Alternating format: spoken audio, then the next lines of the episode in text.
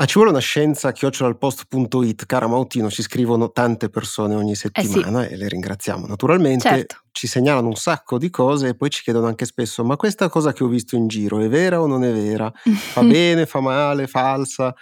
È sempre difficile rispondere poi, no? Sì, è difficile rispondere anche perché spesso sugli articoli che si trovano online o che magari vengono condivisi sui social non è che le fonti vengano proprio esplicitate in Eh, no. maniera chiara ed evidente con un link preciso che rimanda alla fonte primaria e quindi in questi casi eh, ci chiedete come facciamo noi quando succedono cose del genere, eh, cerchiamo la fonte primaria e se poi non la troviamo, beh magari aspettiamo. E sì, può succedere che non troviate in una puntata di un podcast un argomento che magari sembra essere di stretta attualità, però è semplicemente perché magari non ci sono abbastanza elementi per parlarne seriamente oppure non ne vale proprio la pena di parlarne. E invece oggi vale sicuramente la pena parlare delle nuove valutazioni dell'OMS, l'Organizzazione Mondiale della Sanità, sull'aspartame e il cancro, ma anche di malattie e nazismo e infine di preziosissimi tesori nei capodogli. Io sono Beatrice Mautino. E io sono Emanuele Megnetti e questo podcast del Post si chiama Ci vuole una scienza.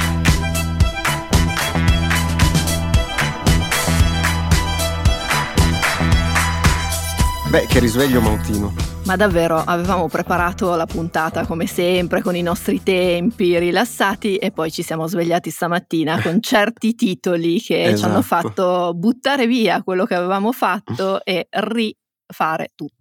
Eh sì, titoli come l'OMS dichiara l'aspartame potenzialmente cancerogeno, oppure ancora aspartame possibile cancerogeno, ma non cambia la dose accettabile, e ancora l'aspartame probabilmente cancerogeno lo ha stabilito l'OMS. E questi sono solo alcuni dei titoli che avrete visto probabilmente nella mattina di oggi, venerdì 14 luglio, e che sono arrivati in seguito alla pubblicazione di una raccomandazione dell'Organizzazione Mondiale della Sanità, proprio nella quale si consiglia di moderare il consumo dell'aspartame, che è questo dolcificante che probabilmente conoscete anche perché è molto presente nelle bibite zero o light, come vengono definite, e, e se ne parla tanto proprio perché potrebbe essere una possibile causa di cancro. Nella nota dell'OMS si legge però anche che il rischio è molto basso e che sostanzialmente non cambiano le cose rispetto a quanto già stabilito dagli enti regolatori per la dose giornaliera ammissibile che garantisce la sicurezza dell'assunzione.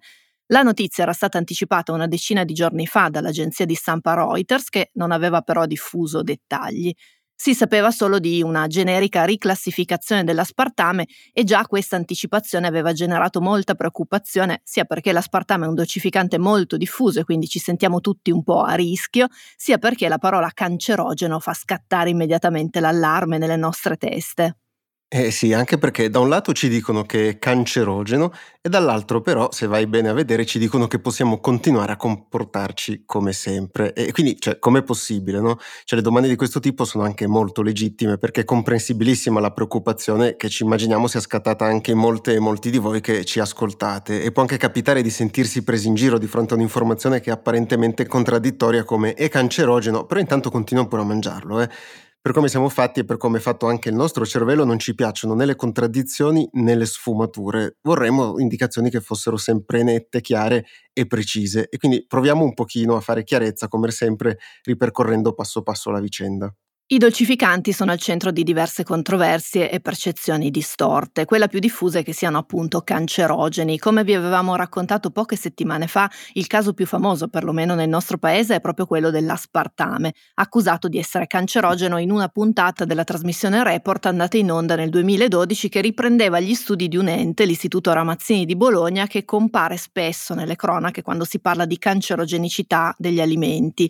Quando la trasmissione era andata in onda, in realtà gli studi presentati da Ramazzini come appunto prova della cancerogenicità dell'aspartame erano già stati smontati dall'EFSA, che è l'autorità europea per la sicurezza alimentare, e questi studi erano stati considerati proprio inconsistenti o incompleti. Per darvi un'idea, l'EFSA si è espressa sulla sicurezza dell'aspartame a partire proprio dalla sua fondazione, quindi nel 2002, poi si è espressa ancora nel 2006, poi nel 2009, nel 2011 per poi arrivare al 2013 e al 2020.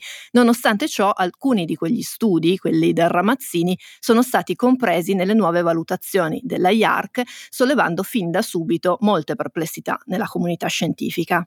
E veniamo a oggi. Il primo rapporto citato dall'OMS è stato diffuso dall'Agenzia internazionale per la ricerca sul cancro, la IARC, che ha inserito l'aspartame nel gruppo 2B, cioè quello che comprende le sostanze possibilmente cancerogene, e qui possibilmente è una parola importante.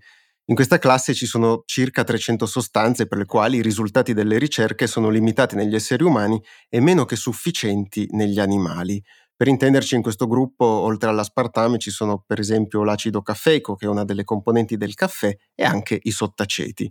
La classificazione IARC, che prevede appunto vari gruppi, non indica quali sostanze sono più o meno cancerogene, ma semplicemente esprime quanto si è sicuri che una sostanza sia davvero cancerogena. E del resto questa è anche una cosa importante da ricordare sempre, una sostanza o è cancerogena o non lo è, cioè non ci sono vie di mezzo. La classificazione è quindi una misura della nostra conoscenza su quella determinata sostanza più che sulla natura della sostanza stessa. Per le sostanze nel gruppo 1, quello dell'alcol e del fumo, per esempio, la certezza è ormai consolidata. Per quelle comprese nel gruppo 2A, il livello di certezza è minore ed è ancora minore per quelle nel gruppo 2B, come l'aspartame che è appunto stato da poco inserito. Man mano che si accumulano nuovi studi e conoscenze, le cose possono cambiare, come con lo spostamento di alcune sostanze da un gruppo all'altro. Alcune sostanze possono anche essere scagionate dai nuovi studi.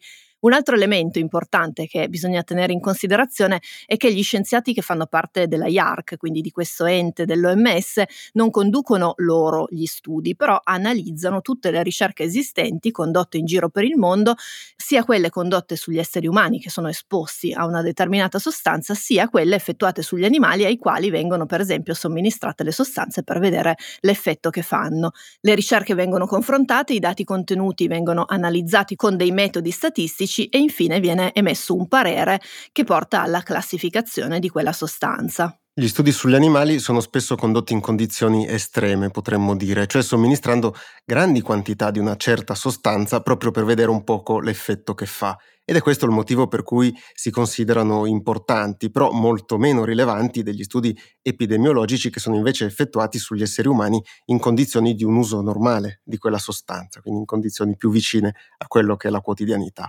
E qui quindi arriviamo anche al secondo punto, cioè quello dell'esposizione.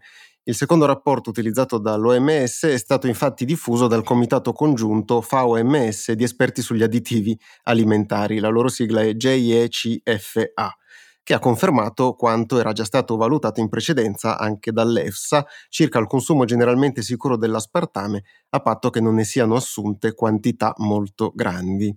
E qui questo secondo rapporto sembra essere un po' in contraddizione col primo, come dicevi tu all'inizio, no Megnetti? Ma come può essere mm. una cosa cancerogena e però anche non fare male se, se, la mangiamo, insomma, in condizioni ovviamente normali?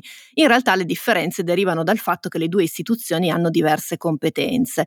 Come abbiamo visto, la IARC si occupa di valutare se una sostanza possa causare qualche danno, mentre questo ente, il JECFA, fa una valutazione del rischio sull'insorgenza del cancro in seguito all'assunzione produzione di una determinata sostanza. Quindi un prodotto può essere pericoloso e quindi in questo caso anche cancerogeno, ma può non mettere a rischio la salute delle persone. Quindi le due cose possono stare insieme, anche se ci sembra strano che possano farlo.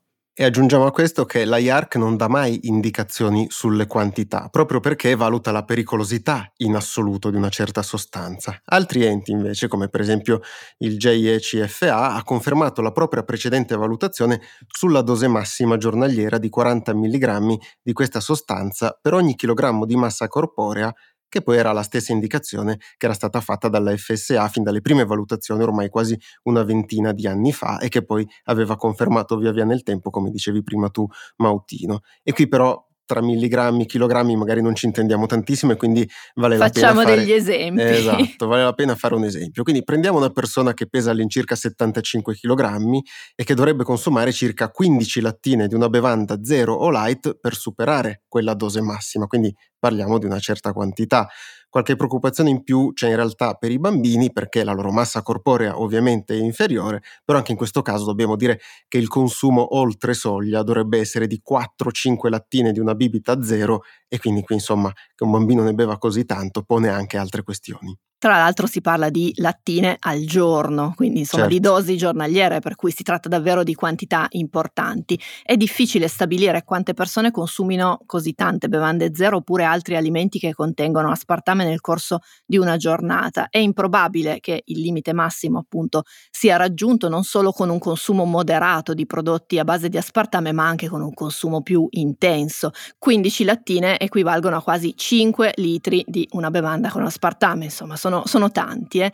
A proposito di come si fanno queste valutazioni, lo dicevamo prima, la IARC ha basato le proprie conclusioni soprattutto su tre grandi studi osservazionali, effettuati cioè valutando i comportamenti e le reazioni di grandi gruppi di persone sull'eventuale correlazione tra tumore al fegato e il consumo di aspartame. Per quanto piuttosto estesi, questi studi non avevano rilevato alcun nesso di causalità e per la stessa ammissione dell'OMS quelle ricerche presentavano comunque diversi problemi che rendevano poco affidabili le loro conclusioni, da cui la classificazione nel gruppo dei 2B. Insomma, se l'OMS fosse stata più sicura di quei dati l'avrebbe classificato nel gruppo 1 o magari nel gruppo 2A.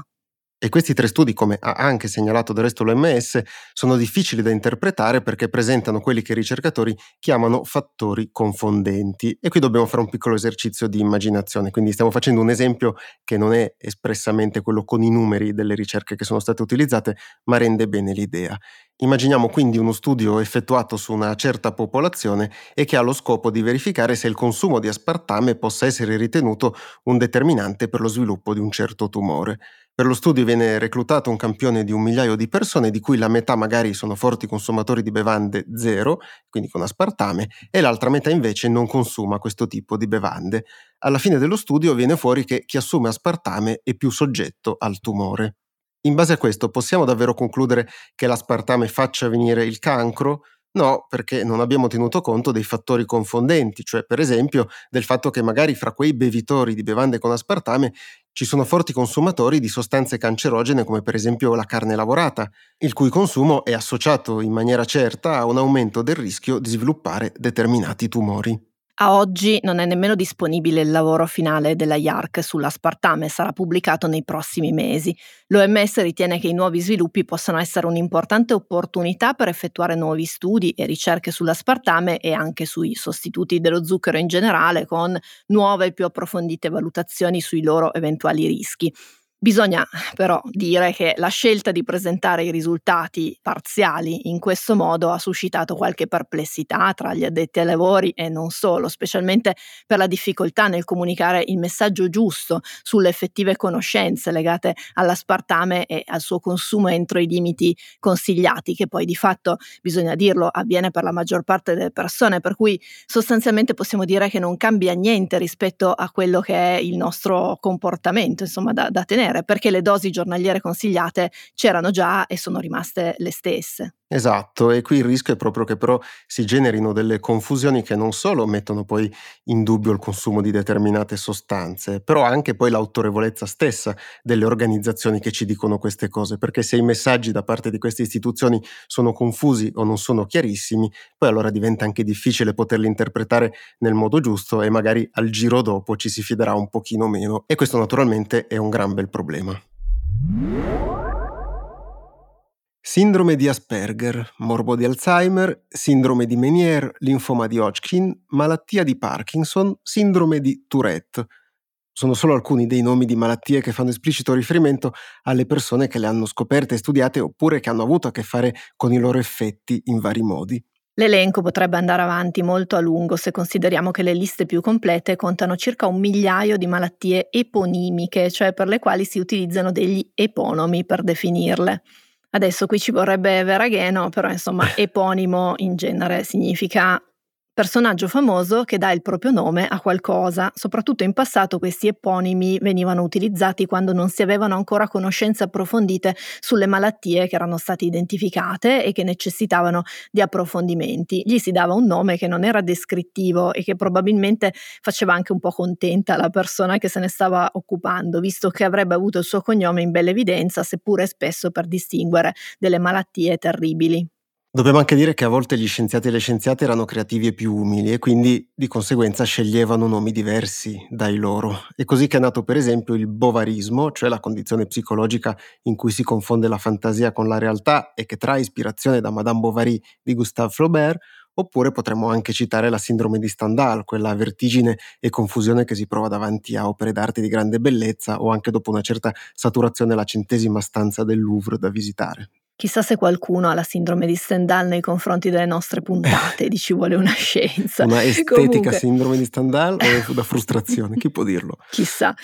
Comunque, chiamare le malattie e più in generale le cose con i nomi delle persone è abbastanza rischioso. Col tempo si potrebbe per esempio scoprire che quella persona aveva detto o fatto delle cose orribili al punto da rendere perlomeno imbarazzante continuare a ricordarla. È successo per esempio con Hans Asperger, l'hai citato tu all'inizio, il cui nome spesso associato a un disturbo pervasivo dello sviluppo che viene fatto rientrare tra i disturbi dello spettro autistico. Asperger era uno scienziato austriaco e negli anni 30 del secolo scorso aveva sfruttato la propria posizione per salvare bambini che il regime nazista avrebbe voluto uccidere perché affetti da difficoltà cognitive. Almeno questo è quello che si raccontava spesso sul suo conto, però recenti studi hanno scoperto che in realtà Asperger era alquanto allineato al nazismo e semmai aveva diagnosticato diversi disturbi cognitivi ai bambini decretandone di fatto poi la loro uccisione.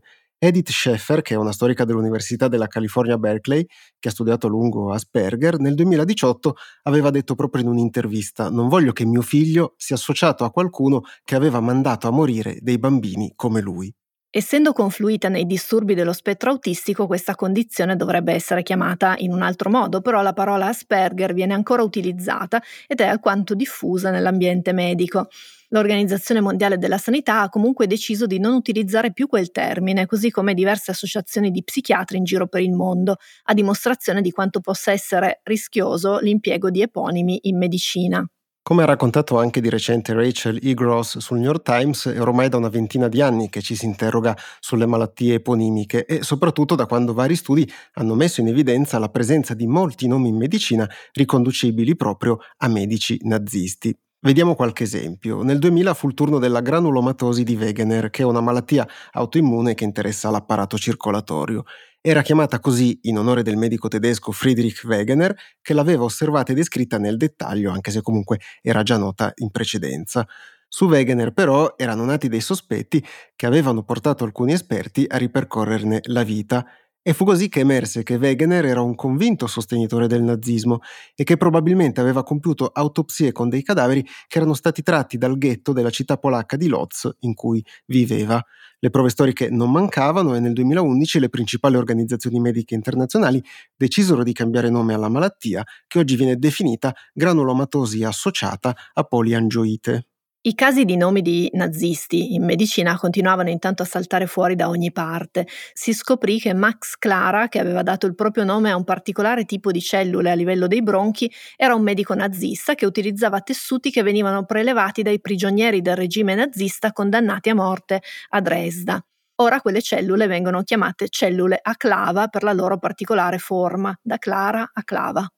E ancora la sindrome di Reiter, che è una particolare forma di artrite che si sviluppa a causa di un'infezione batterica, fu rinominata artrite reattiva quando si scoprì che il medico nazista Hans Reiter aveva fatto esperimenti sui prigionieri del campo di concentramento di Buchenwald con versioni molto aggressive del tifo.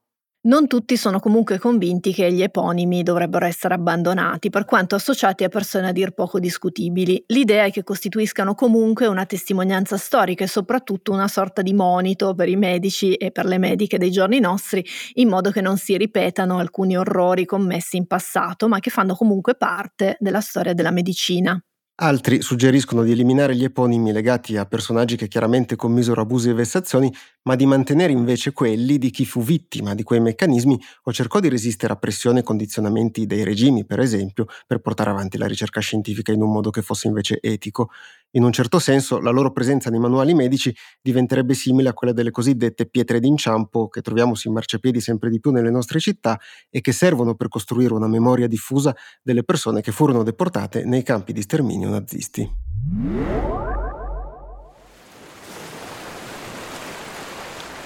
Allora Stab si diresse prontamente al corpo galleggiante e gridando al Pequod per avvertirlo delle sue intenzioni, procedé subito a raccogliere il frutto della sua maligna astuzia. Dando mano all'affilata vanga da lancia, cominciò a scavare nel cadavere un poco dietro alla pinna laterale. Faceva quasi pensare che scavasse una cantina nel mare. E quando alla fine la vanga urtò contro le costole maciate, fu come tirar fuori antiche tegole e terraglie romane sepolte in grassa marna inglese. L'equipaggio della lancia era tutto eccitatissimo e aiutavano ansiosamente il capo con facce da cercatori d'oro.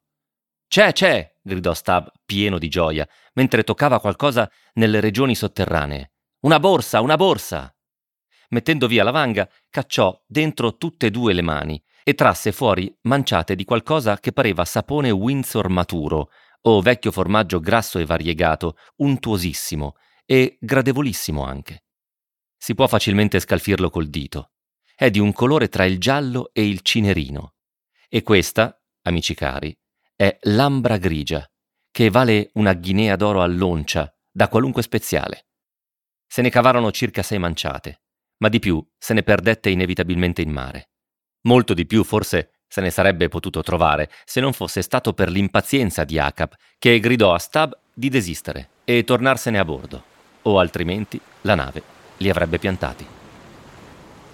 E quindi all'elenco delle citazioni fatte in questo podcast possiamo aggiungere anche Moby Dick. esatto, che oltre ad essere un magnifico romanzo, magari per l'estate, è anche un corposo trattato sulle balene e le conoscenze scientifiche dell'epoca su questi animali sono spesso riportate da Melville. E quello che abbiamo appena ascoltato è un estratto del 91 capitolo del libro e intanto che ci siamo ringraziamo anche Matteo Caccia per avercelo declamato con il giusto pato, se non era semplice. Questo capitolo racconta il momento in cui il secondo ufficiale, cioè Stab, trova nella carcassa di una balena dell'ambra grigia, una sostanza preziosissima e molto ambita dai produttori di profumi nei secoli scorsi. Come avrete intuito, anche questa volta l'abbiamo presa alla larghissima per raccontarvi qualcosa che è successo però di recente, ma che in effetti ha a che fare con il racconto di Moby Dick, o comunque lo ricorda molto. Tutto è iniziato su una spiaggia di La Palma, che è una delle isole che formano l'arcipelago delle Canarie nell'Oceano Atlantico. Le onde avevano portato a riva la carcassa di un capodoglio e Antonio Fernandez Rodriguez dell'Università di Las Palmas voleva scoprire di che cosa fosse morto l'animale. E quindi immaginando che il capodoglio avesse avuto qualche problema all'apparato digerente, Fernandez aveva ispezionato il colon, notando la presenza di qualcosa di duro che era incastrato in quel tratto dell'intestino e, diciamo, dopo qualche difficoltosa manovra era infine riuscito a estrarre un blocco largo circa mezzo metro e pesante 9,5 kg. E proprio come Stab nel racconto di Melville, anche Fernandez aveva estratto dell'ambar grigia e quindi un piccolo tesoro dal valore stimabile intorno al mezzo milione di euro. Urca. L'ambra grigia è il frutto dell'accumulo delle sostanze che i capodogli producono per proteggere le mucose dell'intestino dai resti che non vengono digeriti dei molluschi cefalopodi e facilitare quindi il transito intestinale. Queste sostanze ricoprono i resti che non vengono digeriti e si induriscono riducendone quindi la loro pericolosità. L'ambra grigia impiega degli anni per formarsi e in condizioni normali viene espulsa dai capodogli con, con le feci però in caso di grandi accumuli possono anche rigurgitarla, almeno questo secondo alcune ricerche. In questo caso siamo di fronte alla scienza è divisa, insomma c'è un dibattito in corso, anche perché non è facile fare ricerca sui capodogli. Comunque l'ambra grigia rilasciata, diciamo così, galleggia poi sul mare e talvolta raggiunge le coste dove magari viene notata e raccolta. E qui è anche bene specificare che l'ambra grigia è tutta una cosa diversa rispetto all'ambra che invece si utilizza per esempio per fare i gioielli. Nell'intestino di alcuni capodogli si possono creare quindi questi accumuli che causano un blocco intestinale che può rivelarsi letale, come è avvenuto nel caso dell'animale che è stato ritrovato alla palma. Inoltre sembra che solo una piccola percentuale di capodogli riesca a produrre l'ambra grigia e questa circostanza la rende ancora più rara. Però la cosa interessante di questa sostanza è che nonostante attraversi, diciamo così, le aree più profonde del tratto digerente di animali anche molto grandi, assume col tempo un profumo molto intenso e gradevole, ha qualcosa di legnoso di legno di sandalo, possiamo descriverlo in questo modo, e per questo soprattutto in passato veniva impiegata l'ambra grigia per la produzione dei profumi. E non solo si dice che re Carlo II d'Inghilterra nel XVII secolo ne fosse veramente ghiotto, tanto che il suo piatto preferito era proprio a base di uova e ambra grigia. Nel XVIII secolo invece questa sostanza veniva utilizzata per aromatizzare anche la cioccolata calda e in diversi paesi europei c'era anche la credenza che avesse capacità afrodisiache. Deve essere il nome dei re, il fatto che si chiamino Carlo probabilmente che porta a, a, ad assumere pratiche strane. Comunque più anticamente, durante la peste nera del XIV secolo, si riteneva che l'ambra grigia aiutasse a tenere la malattia alla larga, semplicemente tenendone un po' in tasca mo' di amuleto. La credenza derivava dal fatto che l'ambra grigia era appunto molto profumata e quindi copriva l'odore dell'aria, ritenuto poi la causa della diffusione della peste all'epoca. In varie culture, in ere poi diverse, si riteneva inoltre che questa sostanza potesse curare dal mal di testa, dal raffreddore e da molte altre malattie. Ecco, diciamo che non è così una panacea, però invece ha un profumo appunto che è molto particolare e che ha fatto sì che l'ambra grigia diventasse un ingrediente molto ambito dai profumieri che la utilizzavano per prolungare la permanenza dei loro profumi. Oggi viene usata molto di rado anche perché vari paesi come gli Stati Uniti, l'Australia e l'India ne hanno messo al bando la commercializzazione per disincentivare ulteriormente la caccia alle balene, che è un problema globale come sappiamo. L'ambra grigia è quindi sempre più rara anche a causa poi della riduzione delle popolazioni di capodogli e per questo i principali produttori di profumi si stanno orientando su soluzioni che siano alternative, quindi sintetiche e anche meno costose. Per fare un esempio, l'azienda svizzera di profumi Givaudan nel 2019 ha prodotto una versione biotecnologica dell'ambra grigia ottenuta dalla fermentazione della canna da zucchero. Fernandez non dovrebbe comunque avere troppe difficoltà a vendere l'ambra grigia che ha trovato dentro al capodoglio alla Palma, anche se dovrà affrontare qualche passaggio burocratico. Inoltre ha dichiarato che il denaro ottenuto dalla vendita sarà destinato alla popolazione di La Palma che sta ancora facendo i conti con i danni molto importanti dell'eruzione vulcanica del 2021 che aveva distrutto centinaia di edifici. Chissà se Stab, o per meglio dire Melville, sarebbe stato fiero di lui. Ma in tutto questo, Mautino, tu sei appassionata di profumi? No. Ah, ecco, no, quindi... no, proprio, proprio, proprio, non li sopporto, anzi mi fanno venire mal di testa. Non, no, no, no. Okay. Profumi proprio no. Bene, quindi possiamo dire che ci vuole una scienza e ancora più amico dei capodogli. Ah, sì. E quindi se vi piacciono i capodogli, ma soprattutto volete conoscere altre cose della scienza, potete continuare ad ascoltarci e magari recuperare le tante puntate che ormai sono in archivio, molte di quelle sono ancora attuali, direi quasi tutte praticamente. Quindi potete sbizzarrirvi, le trovate su tutte le piattaforme e naturalmente sull'app del post dove ci sono delle funzionalità anche molto pratiche per leggere il sito, salvarvi gli articoli e quant'altro. Se volete scriverci potete farlo come sempre alla casella di posta ci vuole una scienza chiocciola ilpost.it, vi leggiamo tutti e cerchiamo anche di rispondervi con calma. Questo podcast è fatto soprattutto grazie alle persone che decidono di abbonarsi al post, se volete anche voi far parte delle tante persone che appunto sostengono il giornale potete farlo andando su abbonati.ilpost.it. E noi come sempre ci sentiamo venerdì prossimo. Ciao! Ciao!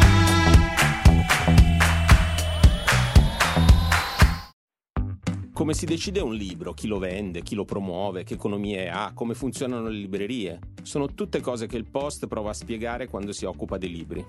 Insomma, come succede che un libro arrivi da essere un'idea in testa a un autore a essere un oggetto in mano a un lettore.